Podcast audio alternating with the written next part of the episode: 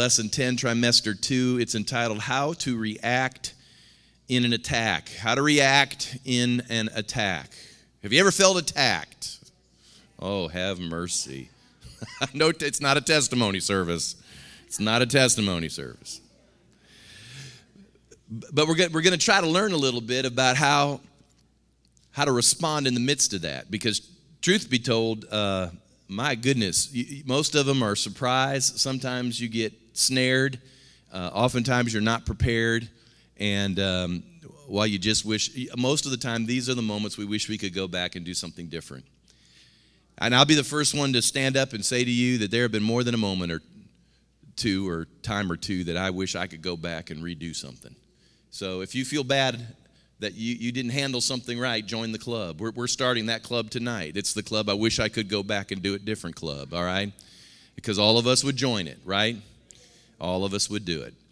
And as I've often said, you can't go back and change, but the good news is that God forgives the past, and then he enables us to go forward in the future to do things differently. And so that's what we're looking to accomplish here. So how to react in an attack, and I'm, I'm particularly talking about this in terms of, of aspiring leaders and just in places of influence, and we're going to deal with Moses tonight. And there are two incidents in the book of Numbers, and I'm not going to read all sixteen verses in chapter twelve or fifty verses in Numbers sixteen. Um, I'm going to let you go home and do that if you want to read the whole story. I'm going to basically synopsize it for everyone here tonight.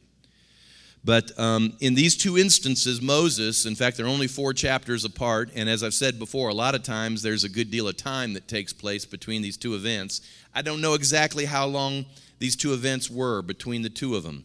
My, my instincts tell me probably not as long as some chapters are. But uh, nonetheless, these are two incidences fairly close together that uh, Moses uh, was confronted with and he had to deal with.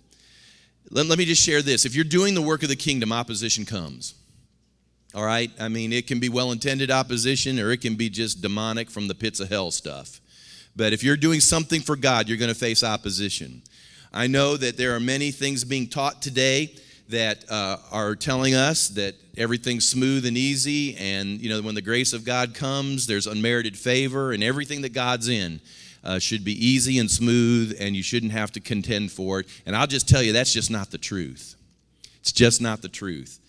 If you read Paul's letter to the Corinthians, he talks about his shipwrecks and his lashings and whippings and, and sleeping out in the cold and in the heat and in the desert. And he talks about all, he's run out of town. And let me tell you, if, if everything that God's in is favorable, the Apostle Paul was a false apostle. Because I'm telling you, he faced some incredible challenges. All those early disciples faced challenges, and Jesus himself faced incredible opposition. And so understand that when opposition comes your way, it, it, it's not always a signal that you're doing something wrong. Sometimes opposition can mean you're, you're doing things right.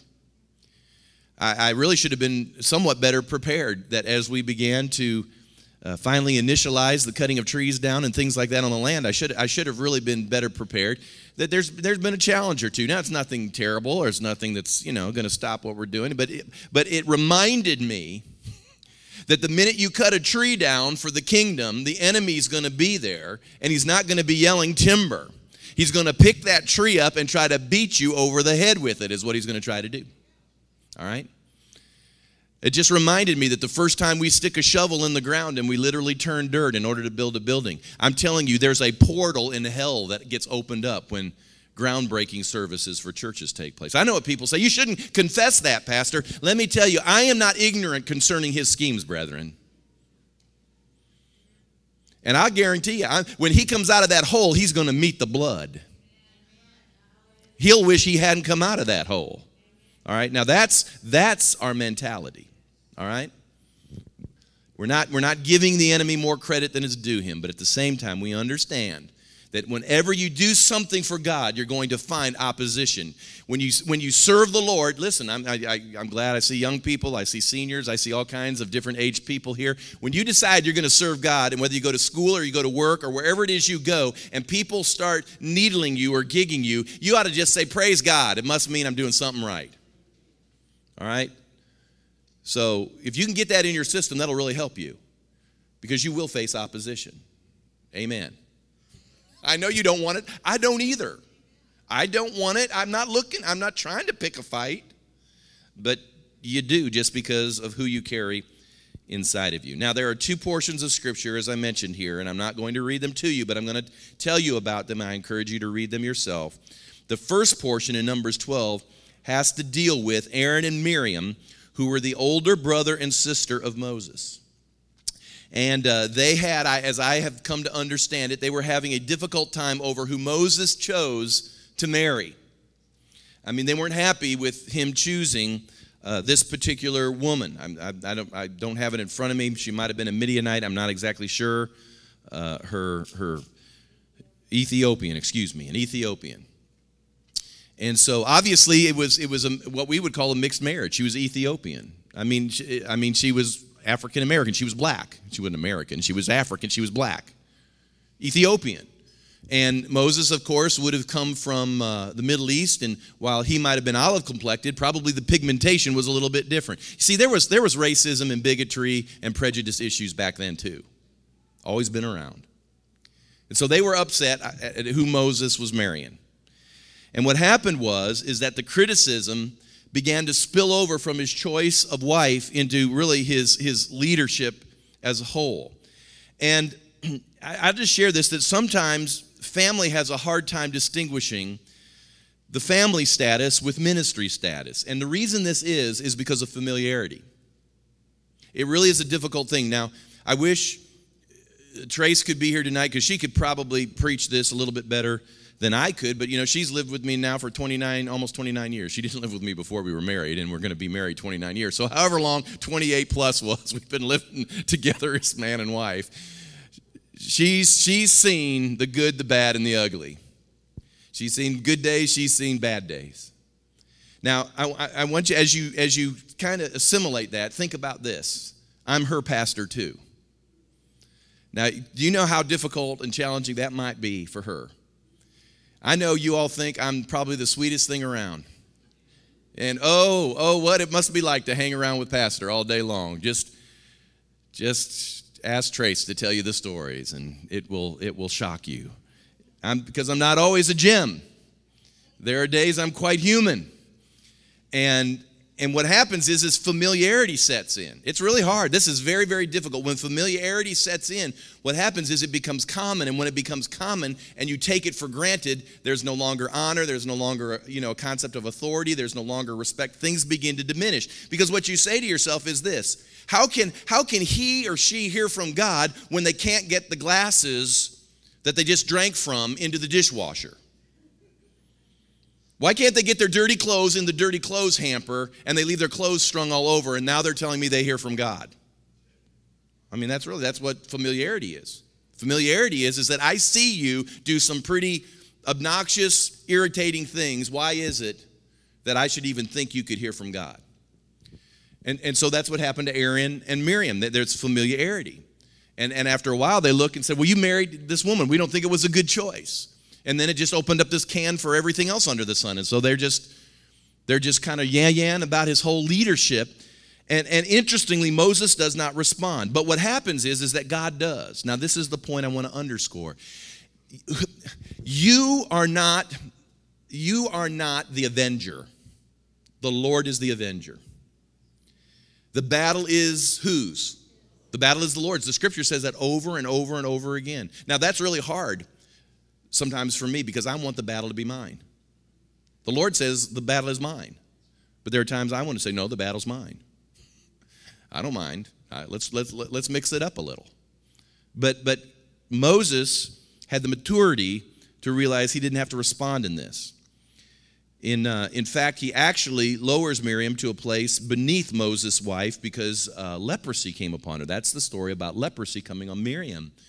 Uh, because she challenged uh, her brother Moses' authority. Now let me go to the second one here, and we'll give you some precepts. The second one in Numbers sixteen has to deal with leadership at that particular time. Moses was, of course, the point person, the set one. But then there was leadership that had been parceled out amongst the Jews, and several of them, Korah, Dathan, and Abiram, plus the Scripture says two hundred fifty others, leaders, begin to challenge Moses' leadership. Now, again, we don't know all the details in the background as to why this moment came. Again, I can assure you there could have been a hundred things that came up in all of this. It could have been the fact that, that they were watching what was going on in Moses' own family. Hey, he's fussing in his own family with his brother and his sister. They don't think he's all that hot. And if they don't think he's hot and they hang around him all the time, why should we pay attention to him? And, and I, you know, I mean, I could make up a scenario that would fit very well within all of this. But what ended up happening was that that Korah, Dathan, and Abiram and all these others got together. They probably had a they probably had a committee meeting at night somewhere. Didn't tell Moses where it was at, and and they decided at this meeting that Moses was no greater or better than they were. Now, can I just share this with you? And and and I, I've said this before, and, and we're in the authority trimester. I understand that everybody in this room is, is can be, is, or may be more spiritual than I am. You're, you're one of those three. You may not be as spiritual, you may be just as spiritual, or you could be more spiritual. And can I just share this? Biblically, all of us can access God on our own. Is that not right? In other words, I'm not your priest. I may be your preacher, but I'm not your priest. You can go to God, you can seek God, you can talk to God, he can talk to you. Isn't that good? I mean, isn't that great? He, because he's open twenty-four seven. Don't call me late at night, please. I mean, but he's open twenty-four seven. And it was true even then. They're looking at each other and say, who's Moses? I mean, Moses is just this guy. We put, we put our toga on the same way Moses does. I mean, we're, no, we're, we're just the same as he is. He's no better than us. And, and listen to me. I believe in the priesthood of the believer, but the priesthood of the believer does not equal the government of the believer. And a, And again, I know churches do it different ways, and, and God bless them, and that's how they do it. And, and I'm just trying to understand the Scripture, so so I, as best as I know how, can do it God's way. But a lot of times that's what happens because everybody decides, well, hey, I'm as spiritual as the pastor is. I can access God. Why can't I have a say in it? It's because you don't have the same call. You don't have the same tap. You don't have the same anointing. And and God, whereas you can hear God and God will do great things in your life, that doesn't mean as we gather together as a group, God does not establish authority. So We've, we've already gone through all those lessons, and I'm not going to go through all those lessons again. But but what happens is, is that Moses desires to meet with Dathan and Abiram, but they don't want to meet with him. And it's at this point that Moses gets angry, and he takes his issue to the Lord. I mean, he's just mad. Now, it's interesting that you can have a leader the stature of Moses and still have people get upset with him. This is what's always interesting to me is because If if Paul the Apostle was your pastor, people would be irritated with him. If, if, you, if, you had, if you had any of the original twelve disciples and they were your pastor, we'd be irritated with them. If it were Moses or Elijah or Elisha or any of these, Isaiah, if they were to come and if you were to say to yourself, oh, if we just, even if you had Jesus, do you not know that you'd be irritated with him? He, he offended away. Do you know how many people he offended away? All, just about all of them at one time. That's true. So listen, it doesn't matter how skilled or talented you may be, people will rise to challenge you. If God's put you in authority, then you got to be prepared for opposition. Now the question is, how do you react in all of this? Because you know what? People, listen to me, people don't create your spirit. They only reveal it. Boy, I, I learned that years ago, that if there's something that pops out of me that's not right or unrighteous, you know, truth of the matter is, all that, all this scenario did was, it's not their fault. They just unveiled something that was in there. They just were used by God to help me see what was inside of myself. And, and, and so the question is, what do we do when we're when we're facing opposition? And again, I, maybe this applies at various levels, and, and it may even take maybe in some levels some counsel. But but let me just walk through what Moses did. The first thing Moses did when he was in this attack was he humbled himself before the Lord. You can see the scripture notations there. He humbled himself. He put his face on the ground. You know, it's it's it's hard to it's hard to trip and stumble. It's hard to make a mistake and, and fall on your face when you've already decided you're going to be on your face. Isn't that true? I mean, you may trip and fall on your face. That may have been the Lord saying that's where you needed to be in the first place, is on your face before the Lord. Because the natural inclination is to fight back. You know, in A Tale of Three Kings, by the way, I hope you got the book and you read it, but one of the quotations in there says, what do you do when someone throws a spear at you? Why, you pull it out of the wall and you throw it right back. Then you will become exactly like a Saul. You see, the truth of the matter is, is that despite the fact that spears are getting thrown at you, we aren't called to be spear throwers. And that's how you earn credibility, when you walk what you talk. Note the responses of Jesus as he was attacked. There was a confidence that God would handle this in a way that would vindicate his humility. And so it's just a good reminder that God has called us to humility. He said that Moses was one of the most meek, the, one of the meekest men in the earth. And, and yet God entrusted him with over five million people to give leadership to. That's an amazing thing. Secondly, what did Moses do? He emptied himself of personal feelings. In Numbers sixteen, uh, fifteen, uh, it says, Moses was very angry uh, and said to the Lord, do not respect their offering. I have not taken one donkey from them, nor have I hurt one of them. And, and what he was saying was, he said, I hadn't done anything here. And, and, and the Lord had to remind him that this wasn't about him. I mean, you've often heard the phrase, don't take Don't take it personally. Anybody ever heard that phrase? I mean, sometimes you're working in a business or something. Don't take it personal because it's just, it's how business works. Well, actually, that could kind of uh, be said. It comes from the Bible. When people attack authority, they're really challenging God more than you. Leaders need to learn not to complain about their people. Don't complain if you're given a small group. Don't complain if you're given a ministry area. Don't complain. Give it to God. You got to empty yourself of personal feelings. If, if you know, God wants to use you, but when he uses you, understand it's him using you, and, and it's not you. So do you under, also understand that when you're getting affirmed, it's not you? Because we like that, don't we? Actually, they're affirming what God is doing in you, all right? So, so try to empty yourself of personal feelings. Number three, ask yourself if there's any truth to the criticism. Wow, this is one of the hardest things, because without a doubt, there are a lot of unjustifiable criticisms that come to people's way. I mean, you've experienced it. You've experienced criticism that's not right. It's not accurate. But the question is, can you be objective enough to see if, if there's any truth in any of what's being said? I've mentioned before, and I think I mentioned it Sunday, that if something is ninety percent false and ten percent true, you do realize that you're still accountable to the ten percent that's true. Now, I understand when you got like this, this anonymous letter, let's say, and ninety percent is false and ten percent is true. What's easy to do is, is because they've said so many false things, is that you, you just ignore the whole deal. Well, they just, they're out to lunch. They're crazy. They don't know what they're talking about. But listen to me. Listen to me. If ten percent of it is accurate, then I encourage you to try to sift through that and, and listen to what the Lord might say in that ten percent. Ask yourself, is there any truth to the criticism? Number four, let God begin to vindicate you. Let God begin to vindicate you. I want to open this up because I, I'm sorry my memory is not quickened as to what First Corinthians four three is. First Corinthians four three, we read...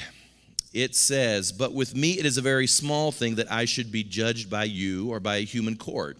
In fact, I don't even judge myself. For I know of nothing against myself, yet I am not justified by this, but he who judges me is the Lord.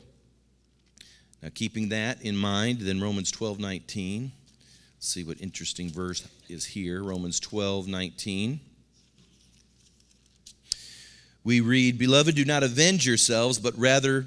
Uh, give place to wrath, meaning God's wrath. For it is written, vengeance is mine, I will repay, says the Lord. So what we read here is that Moses is practicing what Paul would later write down in the scriptures, that he had no need to justify himself before his accusers. And uh, again, that's a hard thing to do, because isn't it true when someone starts slopping you with stuff or hitting you with stuff, the, the instant we, the thing we want to do, and I, hey, I'm standing here, is you want to be defensive. Sure we do. Well, well, well, well, well, you don't understand. You don't get, let me, let me, oh, this, I, I, I mean, all of us do this because we want to be sure they understand, you know, whether it's the whole story or whatever the case may be. But listen, if you... If you justify yourself before another, what happens is you allow them to become your judge. If you justify yourself before another, what you do is you give them the right to be your judge. Why do, why do we justify ourselves? Because we want them, because whatever they said, we want them to weigh it rightly, but is it, are they the ones that need to be weighing it? Or is it God? See, Paul is clear that he considers earthly judgment a small thing. God is the ultimate judge. Now, let me tell you what he does here. He gives Miriam, the Lord gives Miriam leprosy. Ouch. Now, I don't know that I, you know, I, I, I'm just guessing, but probably if Moses would have had his choice, I'm not sure he would have said, give her leprosy, sick her, Lord. I mean, I've kind of been that upset before where I could say that, but I mean, but generally, I don't, I wouldn't want someone to just, you know, like croak or die or, you know, I wouldn't want that to happen to somebody. Uh, but yet, that's how God takes care of it. You know, I might have wanted, you know, ants to, you know, get in their shoes or something like that, but I, you know, termites in their house or, you know, but I'm not sure I would have thrown sickness on her.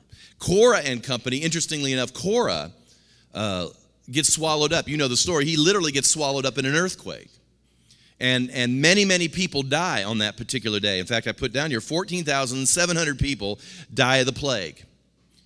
Now, how many of you know God can vindicate you? And I don't believe Moses probably wanted that to happen. In fact, we'll read here later that I'm convinced he didn't want that to happen. But you got to let vindication be in the hands of the Lord. God is perfect. This is what's interesting about the Lord. God is perfect in his mercy, and God is perfect in his justice.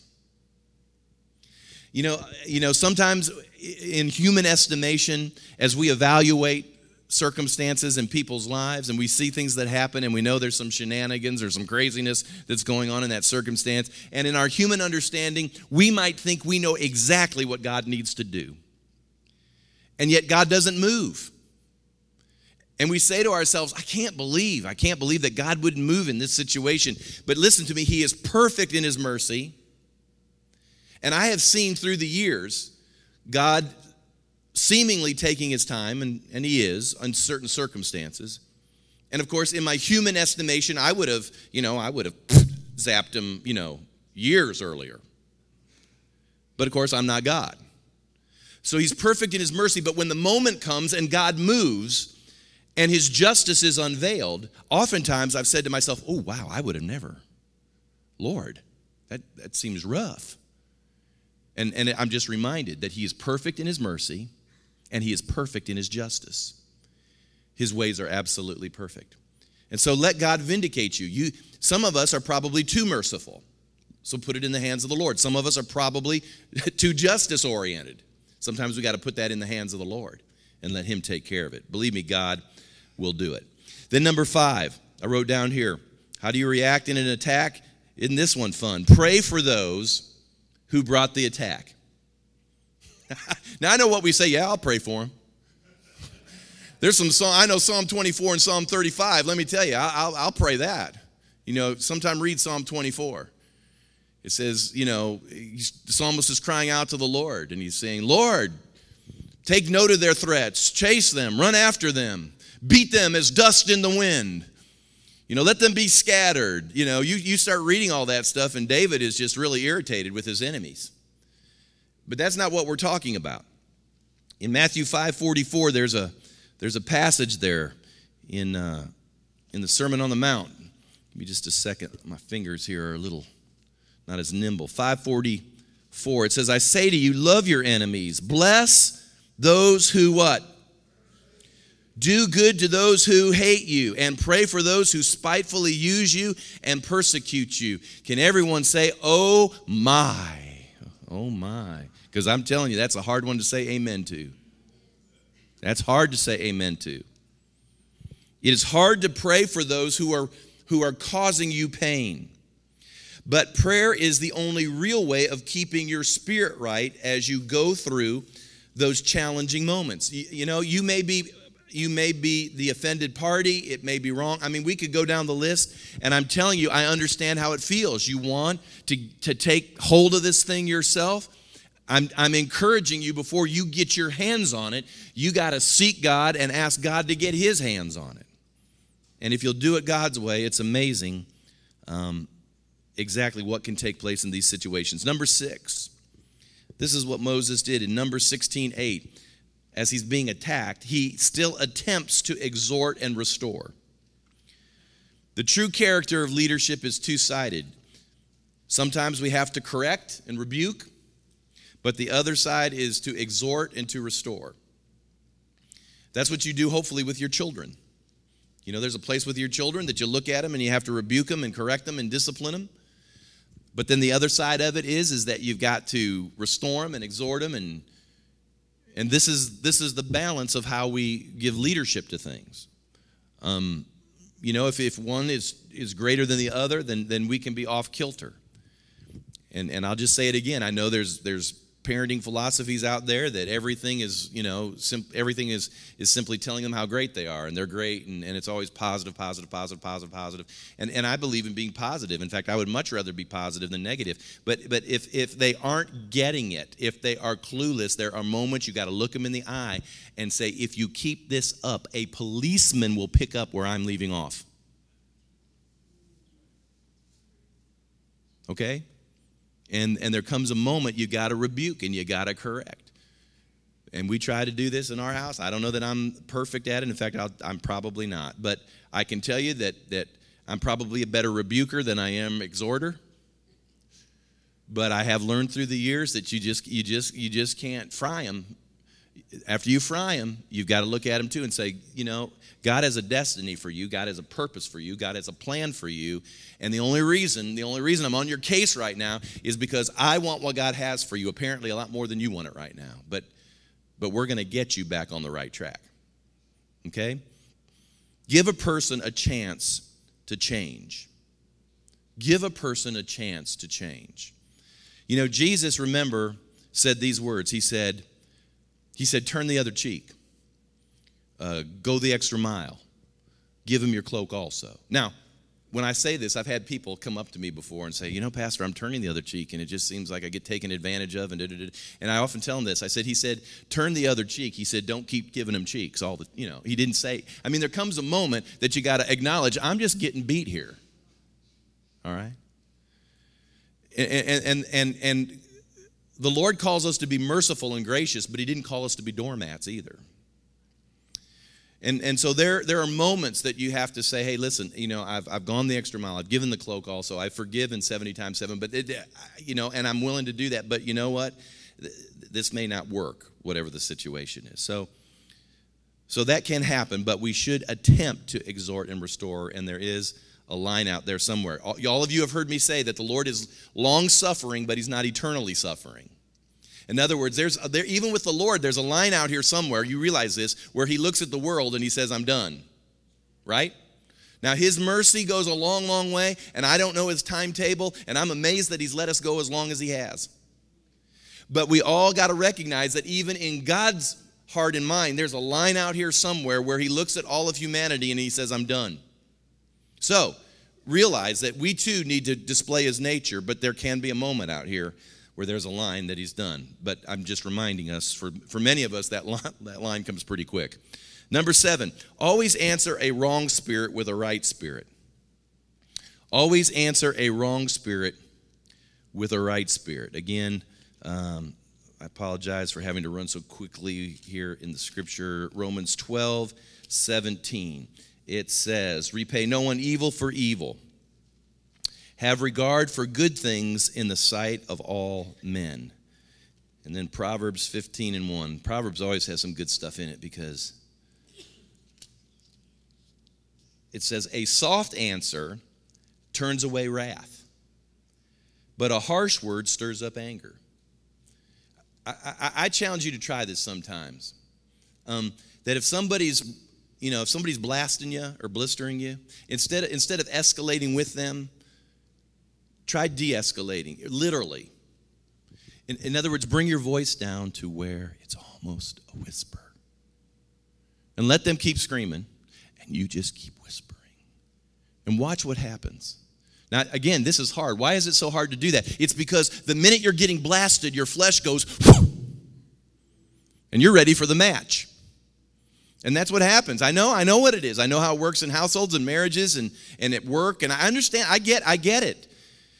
And and and again, I'm not saying I'm, I'm perfect at this, but my nature wants to go, phew, that's my nature. But through the years, when I've been in that moment and I'm get, maybe I'm getting blasted, if you'll bring even your voice down, it's amazing what begins to happen. You have to, listen, they can be they can be wrong as rain, but that doesn't give you the ability to be wrong as rain. You got to answer a wrong spirit with a right spirit. A leader always lives with the knowledge that more is expected of them. Welcome, welcome to leadership. Learn the ability to exercise self-control and restraint in difficult circumstances. Number eight, don't pick up a judgmental spirit. Moses didn't judge the rebellious ones, but instead pleaded with God to spare the congregation. This was the part I was mentioning. Number sixteen twenty-eight, he went before the Lord and he said, Lord, don't, don't, don't do what I know you're wanting to do here. How, how hard must that have been? After he'd been unjustly accused and all of the rest, he still went before the Lord and pleaded with God for mercy. Moses was not sitting on the sideline cheering the wrath of God as Korah and Abiram and, and, and all of them were being consumed by the earthquake. He wasn't off to the side going, get him, God. Get him, God. Hey, one of them's running away there. Could you let a little fault line open up on them? Okay? I like to tell the story years ago, back in the mid-seventies, uh, when I was still in high school, we lived for just a short period of time in Norman, Oklahoma. And for those of you that are sports fans, you know that's where the Sooners are located. And my dad got season tickets to Oklahoma football games. And I don't know, they were playing a team, and those were back in the years when, you know, you could you could hand out one hundred twenty scholarships, and there was just those. There was about three or four teams in the nation that were just over the top, unbelievable. And Oklahoma was one of them. And so they were they were fairly used to having large scoring football games. And I think they were playing Kansas State in those days. Kansas, you know, in, in, in those days, West Ashley could have beaten Kansas State University. So um, they, were, they were just, they were a bad team. Well, I mean, Oklahoma's just rolling up the score, rolling up the score, rolling up the score. And I think they were, it's like seventy-seven to nothing. Do you understand? That's eleven touchdowns. That's three touchdowns a quarter. I mean, just rolling up. They had the fourth team, you know, squad that just gets beat up at practice out on the field playing Kansas State, and and they're moving the ball downfield. And I don't know what was going on. I was watching the sideline, and all of a sudden this fourth string quarterback takes a snap, he makes the throw, and he hits this fourth team receiver about a yard or two from the end zone, and they're getting ready with about fifteen seconds on the clock to score again. I don't know what happened, but all I know is, is that the quarterback called a timeout. The Oklahoma quarterback called a timeout. Now, can you believe you're up seventy-seven to nothing and you call a timeout with fifteen seconds left on the clock? Now, you may not understand sports, but that's what we call classless. You don't do that. So he calls this timeout, and he's running over to the sideline. And Barry is going, Barry Switzer is going ballistic because it's just a classless thing to do. You don't do that to your opponent. And he gets in the kid's face, and I, you know, I don't know much. I'm just in high school, but I know enough to know and translate what Barry is probably saying from across the field. He's saying, you better not score. It, it's classless.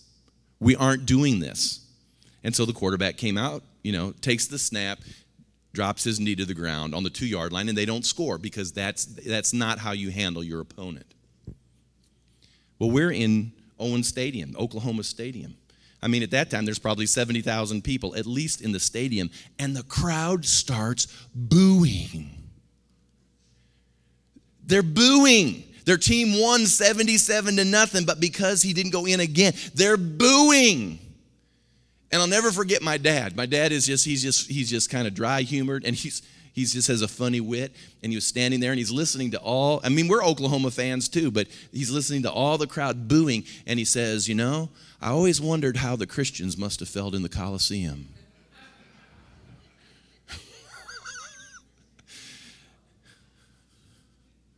All right, we, that that can't be our spirit. When when when when the Lord is vindicating, man, it ought to break your heart. It ought to break your heart. Number nine, release forgiveness. As I've said, forgiveness is a choice. You don't have to feel. If you're waiting to feel like you are ready to forgive, then you've not understood the Scripture. Forgiveness is a choice. It's an act of your will.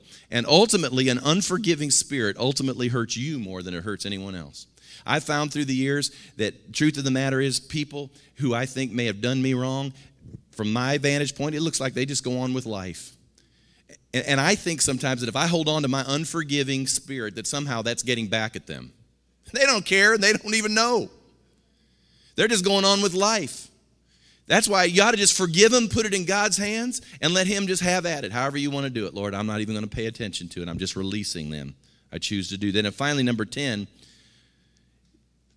if there's a moment that this contentiousness or opposition continues to impact the ministry, though, the Scripture does say that there's a moment that we mark them. Now, gratefully, that just happens very, very rarely. But there are those moments when you have to say, as I mentioned earlier, enough's enough. As hard as it can be, some people don't belong in the fellowship. I mean, they just they're just they're just fussy folks. And and I wish it would be different. But but there comes a moment if they if they can't be redeemed out of that and they won't let God work on them, that we we we have to we have to even mark people and just make folks aware that that they just don't want to go on with life. Now, I, I put down this thing by T D Jakes. I think I posted it on the website. The, do you, some of you keep up with blogs and stuff? Those of you that keep up with blogs, um, you can go and get this if you, if, you, if you don't want it or you want it another way. I think I posted it the other day. Um, but this T D Jakes thing is so good. It, it says this: there are people who can walk away from you. And hear me when I tell you this. When people can walk away from you, let them walk. I don't want you to try to talk another person into staying with you, loving you, calling you, caring about you, coming to see you, staying attached. I mean, hang up the phone. When people can walk away, let them walk. Your destiny is never tied to anybody that left. The Bible said that they came out from us that it might be made manifest that they were not of us. For had they been of us, no doubt they would have continued with us.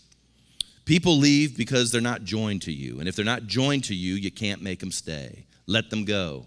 Doesn't mean that they're a bad person. It just means that their part in the story is over. And you've got to know when people's part in your story is over so that you don't keep trying to raise the dead. You've got to know when it's dead. You've got to know when it's over. Let me tell you something. I got the gift of goodbye. It's the tenth spiritual gift. I believe in goodbye. It's not that I'm hateful. It's that I'm thankful. And I know whatever God means for me to have, he'll give it to me. And if it takes too much sweat, I don't need it. Stop begging people to stay. Let them go. If you're holding on to something that doesn't belong to you and was never intended for your life, then you need to let it go. If you're holding on to past hurts and pains, let it go. If someone can't treat you right, love you back, see your worth, let it go. If someone has angered you, let it go. If you're holding on to some thoughts of evil and revenge, let it go. If you're involved in a wrong relationship or addiction, let it go. If you're holding on to a job that no longer meets your needs or talents, let it go. If you have a bad attitude, let it go. If you keep judging others to make yourself feel better, let it go. If you're stuck in the past and God is trying to take you to a new level in him, let it go. If you're struggling with the healing of a broken relationship, let it go. If you keep trying to help someone who won't even try to help themselves, let it go. If you're feeling depressed and stressed, let it go. If there's a particular situation that you are so used to handling yourself and God is saying, take your hands off of it, then you need to let it go. Let the past be the past. Forget the former things. God's doing a new thing. Let it go. As T D Jakes says, get right or get left. Think about it and then let it go, for the battle is the Lord's. Amen and amen. All right, we're going to land there and we're going to pray. I know you, uh, I believe, got your new set of uh, memorizations for those of you that are taking this for credit. Um, you got your new set of memorization. If you did not, be sure to stop by and see Maria before you take off tonight, and uh, you can get a jump on all those things. And next week, we start uh, trimester three, lesson one, and I got good news for you. Pastor Tracy's going to come and shell the corn next Wednesday. I know you'd like that because because she's just funnier than I am, so, but you'll like that. Amen. It'll be a great lesson. All right, stand with me, will you? I'm going to pray for you, and then I'm going to cut you loose. Thank you, Lord. Now listen to me, I know that last let it go is really powerful. But you understand, before you let it go, you got to do the first nine things, right? You just can't cut them off before you do the first nine. So make sure that you're doing the whole counsel of God and uh, not just the parts you like, all right? Because it doesn't work unless you do the whole deal. Amen. And amen. Father, I thank you tonight that you're causing us to grow up in you. I thank you tonight that we are indeed maturing. You're giving us strategy to be able to navigate life well and to be able to handle the things that come our direction. Lord, thank you for the discernment it takes, and thank you for the work of the Holy Spirit that gives us those few seconds to catch ourselves before the flesh just has its own way, so that we can respond and we can begin to demonstrate what uh, you are all about in our life. So, Lord, I pray tonight once again that you would quicken everyone in this room, uh, Lord, that has uh, listened to this, that you would quicken them again to your ways in their life. I pray, Lord, that way it, though it may seem uh, paradoxical or oxymoronic or whatever word we use, Lord, that, that even though it may seem backwards to our natural mind or the world, that is the way of your kingdom, and we want to do it the way of your kingdom. So, Lord, sear it in our heart, I pray. Cause us to just demonstrate you in amazing ways. And, Lord, bless your people, Lord. I, I just pray again you prosper their hands. You'd You'd cause them to be of influence. Let them be salt and light wherever it is you have placed them. And let great kingdom things begin to spring forth from them. So, Lord, it's not that they're just encouraged when they come to the house of God, but, Lord, let them be encouraged tomorrow wherever they may go because they see your hand at work in their lives. I believe you're going to do it. In Jesus' name, amen.